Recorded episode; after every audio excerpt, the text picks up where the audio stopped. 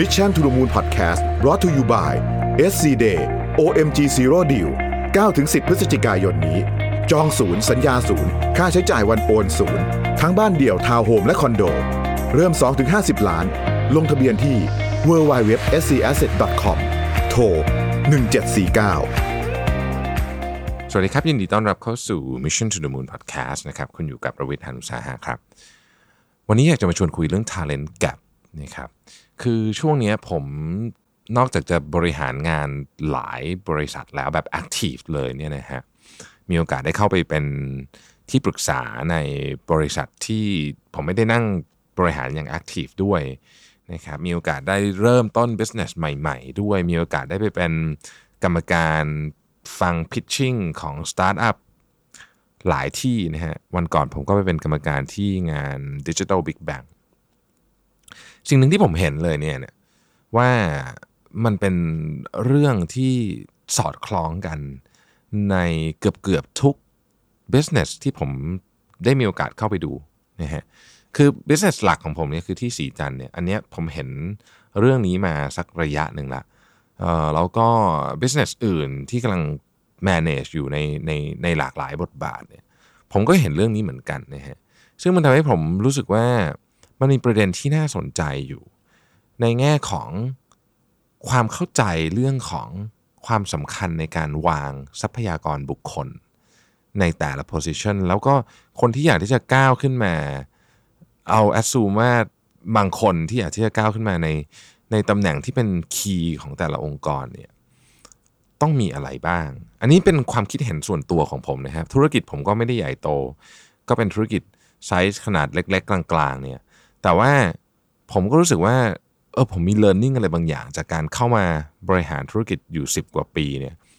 มันมีประเด็นหนึ่งที่ผมรู้สึกว่าผมอยากจะแชร์แล้วกันนะครับ ซึ่งมันก็เป็นสิ่งที่ผมเคยทำพลาดมาแล้ว แล้วก็อาจจะยังทำพลาดอยู่ก็ได้นะไม่รู้ เพราะว่าอันนี้คือสิ่งที่รู้วันนี้นะฮะผมมอง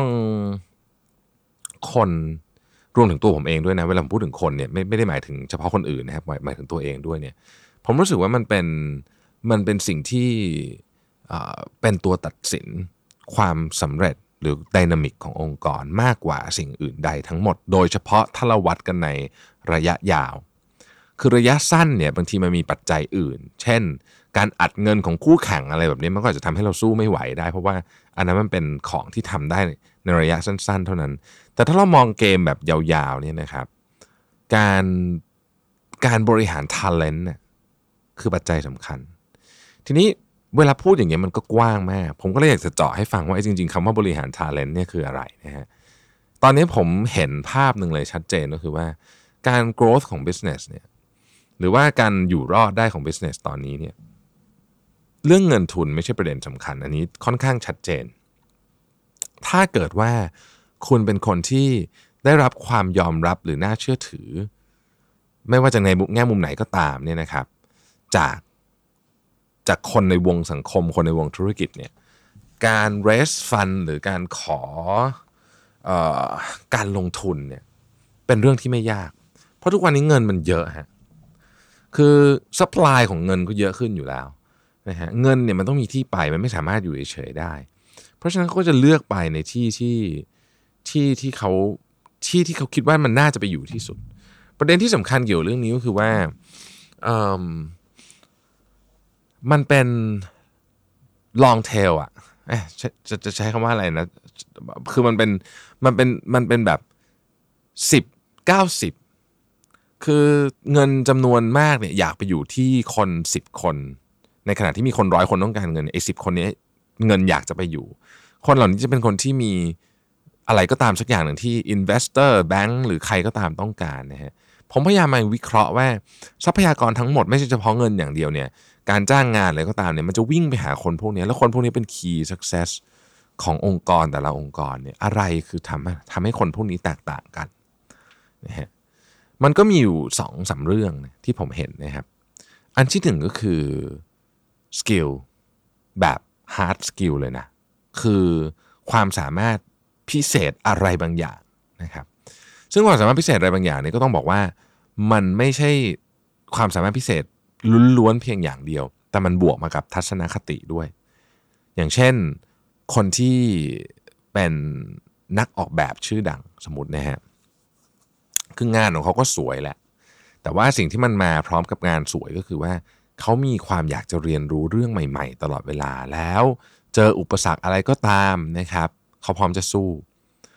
บางอย่างเขาไม่อยากทำ เขาก็ยอมทำฝีมือเขาก็เลยดีขึ้น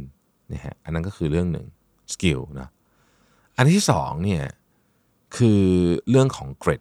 ความอดทน อดทนต่ออารมณ์ของตัวเอง อดทนต่อความไม่พึงพอใจ อดทนต่อการต้องเรียนรู้อะไรต่างๆ พวกนี้ ซึ่งอันนี้เนี่ยเป็นเป็นคุณสมบัติที่ผมแม่งเริ่มหายาก เหตุผลก็เพราะว่าในยุคนี้เนี่ยมันเป็นยุคที่เรา อะไรก็ได้ปุ๊บมันก็มาเลย อยากกินอะไรกดปุ๊บก็สั่งมาเลยนู่นนี่ทุกอย่างอยู่ที่ปลายนิ้วเราจริง ๆ เนี่ย มันทำให้ธรรมชาติอะครับ เราก็จะทนน้อยลง แต่ว่าของเจ๋งๆทั้งหลายบนโลกใบนี้เนี่ย skill เจ๋งๆทั้งหลายบนโลกใบนี้เนี่ยมันต้องใช้ความอดทนในการทำสามเดือน 6 เดือนมันยังไม่เห็นผล คนส่วนใหญ่ก็แบบอะไม่ทำแล้วดีกว่า แต่คนที่อดทนคนที่รู้ว่า เออทำแล้วมันก็จะ fail นะ fail แล้วก็เรียนรู้แล้วก็พัฒนากันต่อไปเนี่ยในที่สุดนะฮะจะกลายเป็น talent ที่คนอยากได้มาก ๆ เงินทองเนี่ยจะไหลมาเทมาคนพวกนี้ สังเกตดู Startup Founder ที่ที่ Investor อยากลงเงินด้วย จะมีคุณลักษณะอันหนึ่งคือมีความอดทนนะค่อนข้างชัดเจนมากๆ เพราะฉะนั้นเนี่ยผมว่าสองเรื่องนี้สำคัญ คือ skill คุณก็ต้องมีนะไม่ว่าคุณจะเป็น skill อะไรก็ตาม จะเป็น hard skill soft skill ก็ต้องมี ความอดทนก็ต้องมีเหมือนกันนะครับเป็นเป็นสิ่งที่มาคู่กัน ทีนี้ไอ้คู่นี้เนี่ยมันทำให้เกิดอะไรขึ้น มันทำให้องค์กรเนี่ยเป็น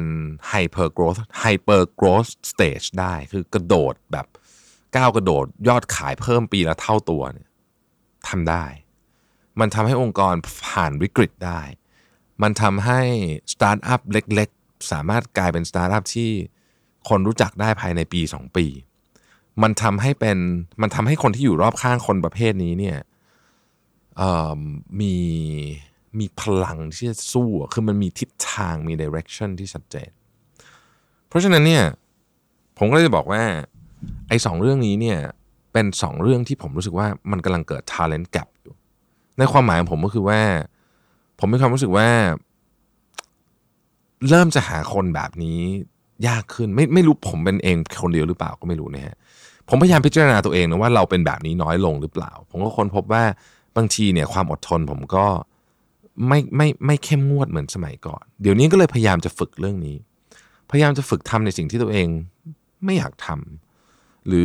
ไม่ใช่ไม่อยากทำอย่างนั้นหมายถึงว่า รู้สึกว่าเออมันแบบมันเหนื่อยอะ่ะฉันอยากนอน แต่ก็จะต้องฝึกลุก ขึ้นมาทำต่อ เพราะเราไม่อยากสูญเสียไอไอไอความอดทนอดกลั้นหรือ หรือหรือพลังในการกัดไม่ปล่อยของเราไป เพราะเรารู้สึกว่าอันนี้มันเป็นมันเป็นสิ่งที่สำคัญในการในการปิดทาเลนต์กับผมอยากจะฝากถึง คือตอนนี้มันสั้นๆนะฮะเพราะผมไม่ได้เตรียมสคริปต์อะไรผมแค่นึกได้ว่าเรื่องนี้เออรู้สึกช่วงนี้มันมีปัญหาเรื่องนี้เยอะ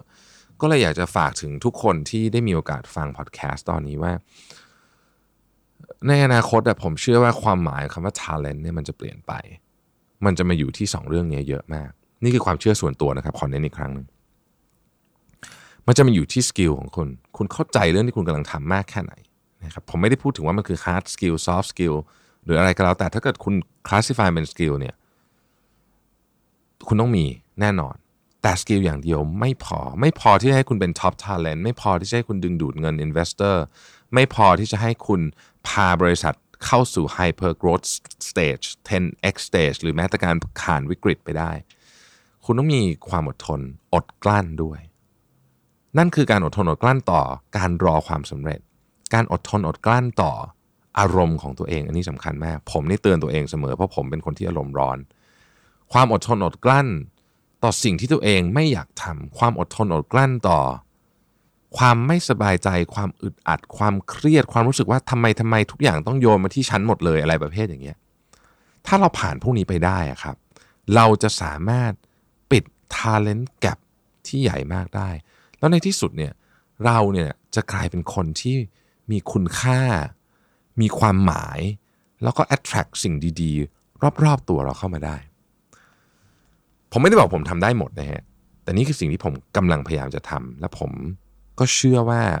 มันเป็นสิ่งที่ดีเหมือนกัน ถ้าคุณอยากจะลองทำดู ขอบคุณที่ติดตาม Mission to the Moon Podcast ครับ สวัสดีครับ Mission to the Moon Podcast Presented by SC Asset